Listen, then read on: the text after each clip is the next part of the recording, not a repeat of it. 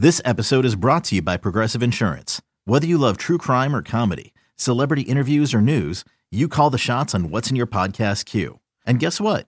Now you can call them on your auto insurance too with the Name Your Price tool from Progressive. It works just the way it sounds. You tell Progressive how much you want to pay for car insurance, and they'll show you coverage options that fit your budget. Get your quote today at progressive.com to join the over 28 million drivers who trust Progressive. Progressive Casualty Insurance Company and Affiliates. Price and coverage match limited by state law. When you need mealtime inspiration, it's worth shopping Kroger, where you'll find over 30,000 mouthwatering choices that excite your inner foodie. And no matter what tasty choice you make, you'll enjoy our everyday low prices, plus extra ways to save, like digital coupons worth over $600 each week. You can also save up to $1 off per gallon at the pump with fuel points. More savings and more inspiring flavors make shopping Kroger worth it every time. Kroger, fresh for everyone. Fuel restrictions apply. I thought Jared Goff started the game out very poorly. Um, but Three you know, 11. once he started getting into a rhythm and throwing the ball downfield and that touchdown throw to DJ Chark with a pretty good quarter corner guarding him and Darius Slay, uh, that's just building trust. That's going to allow him now to say, you know what, in a big situation, I know I can trust this guy. I'm going to throw it up a little bit more. So, um, but even there were there were just a couple guys, man, that you're leaders on this team. You're guys you expect to produce that had a couple boneheaded plays. You know, Tracy Walker's a big part of that defense. You can't throw a punch. Uh, Alex Anzalone, big part of that defense. You can't go back there and, and rough the quarterback and, and add on 15 yards when you're having trouble stopping them. Yeah. You know, um, Frank Ragnow played an excellent game, but that low snap on third down, that's a bit got to have it play. You know, you got to you got to be able to make that play. Amon-Ra St. Brown, I know he had you know eight or nine catches, but Drops. also had two or three drops where it's like, man, you expect that guy to make the play. So, well, I do expect those guys to make those plays going forward. It just seemed like, um, you know, it, was kind of uncharacteristic of them to have so many of their high level, high dependable guys kind of take turns at, you know, missing those opportunities. I don't expect that to happen again. And that's why I'm still um, pretty damn optimistic in where this team can go in the future. Well, and you, think about what Jalen Hurts did, and and that again, that's frustrating because he's a mobile quarterback. He's improved a tremendous amount Yeah. in the last couple of years, and and I think he has he has become very valuable as a quarterback because we've seen him be more accurate. We've seen him go downfield, but you add him in as a runner, and yeah, when you're when you're limited on your pass rush ability and you know you don't have a two-way go because you got to stay in a certain rush lane because you don't want to give an easy escape route to the quarterback. That limits the ability to put pressure on on quarterbacks and we saw a little bit of that. But the other thing too is like the called runs for Jalen Hurts. That's where it's really hard to defend because normally you hand the ball up to the running back and your quarterback is a non-issue. So defensively you're up a guy. Yeah. but when it's called run for the quarterback you gain that extra blocker who was your running back and now all of a sudden that becomes very hard to defend and i think jalen hurts and, and philly i'm not going to call them the best team in the nfc but clearly the best team in the nfc east now that um, you know that uh, dallas doesn't is going to be playing without dak prescott. The giants as you mentioned hmm, not good win week one but not a great team right. Um, we don't and- expect them to be anything special. Right. So it's you know you kind of go down the list and and but that but again that that adds to some of the frustration of Yeah. Amon-Ra St. Brown dropping a couple of balls. You mentioned Josh Reynolds. I know DJ Chark uh, dropped a couple of balls.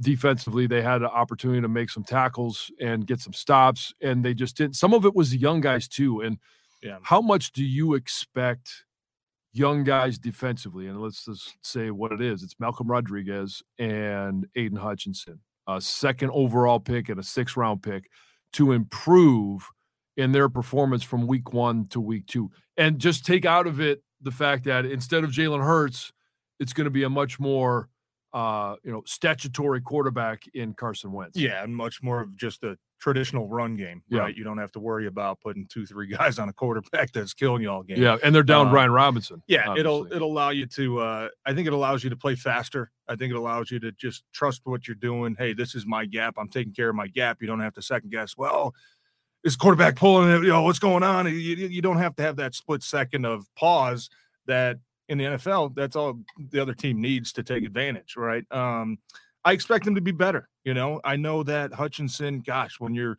you know, getting on social media after a loss is never the right thing to do. I mean, yeah. Social media is not where your friends come. No, after a loss, especially. But uh, a lot of people, you know, didn't think Hutchinson played great. Did I think he played great? No, I didn't. Did he play bad? No, no, he didn't.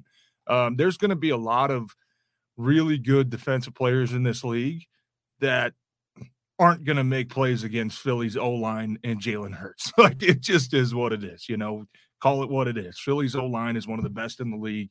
Jalen Hurts is really hard to bring down. There's going to be a lot of guys that he makes look silly. But uh, let's just face it. So, look, I think uh, if you're those young guys, though, man. Another day is here, and you're ready for it. What to wear? Check. Breakfast, lunch, and dinner? Check. Planning for what's next and how to save for it? That's where Bank of America can help. For your financial to-dos, Bank of America has experts ready to help get you closer to your goals.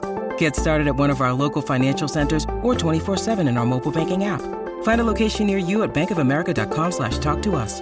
What would you like the power to do? Mobile banking requires downloading the app and is only available for select devices. Message and data rates may apply. Bank of America and a member FDIC. I know it was a challenge, but you have to look at it maybe as a blessing that – your first action, your first live action in an NFL regular season game, you're going against the best O line in football. You're going against one of the best playmaking quarterbacks in football.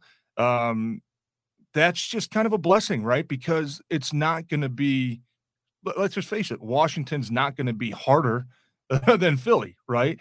When you play Minnesota, their offensive line isn't better, uh, you know, than what you saw in Philly. So that kind of gives you, hey, at least you know my first game i got to go against the best. I know what i need to do now uh, to correct some mistakes and um, you know so it was kind of a gosh it was kind of an expected rookie performance you know? I think it's very rare do you see rookies just take you know the the main stage week one and go out and just absolutely light it up and dominate. You don't see that very often and when you do you know, those are the guys that are those generational type talents. Um, so I thought it was uh, about on par for expectations from the young guys, um, but I do expect them to get better. And there's a part of being a young player in this league that you're gonna you're gonna learn real quick. Whatever you were good at in college, whatever you dominated at in college, yeah. you ain't gonna do that in the NFL. You know, Aidan Hutchinson, yeah. you're not gonna bull rush NFL tackles every single play into the quarterback. You're just not. These guys are bigger, they're stronger, they're fast. You know what I mean? You're gonna have to yeah. develop uh, something else. Malcolm Rodriguez, look, he's a physical dude.